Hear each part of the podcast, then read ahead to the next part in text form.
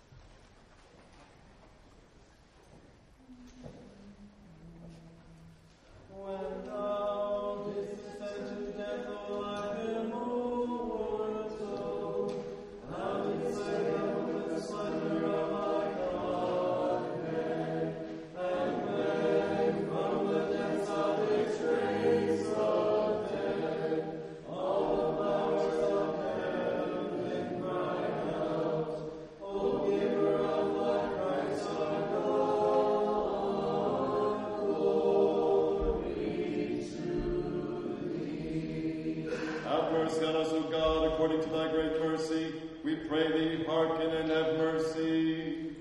Have mercy. Again, we pray that you will keep this city and this holy church and every city and country from wrath, famine, pestilence, earthquake, flood, fire, the sword, the invasion of enemies, and from civil war and from sudden death. That our good God who loves mankind gracious, favorable, and conciliatory, and turn away and dispel all the wrath stirred up against us, and all sickness, and may deliver us from his righteous chastisement, which impends against us, and have mercy on us. Lord, have mercy, Lord, have mercy, Lord, have mercy. Hear us, O God, our Savior, the hope of all the ends of the earth, and of those who are far off upon the sea. Be gracious, be gracious, O Master, unto us sinners, and have mercy on us. For thou art a merciful God, who lovest mankind, and unto thee do we ascribe glory, to the Father, and to the Son, and to the Holy Spirit, now and ever, and to the ages of ages.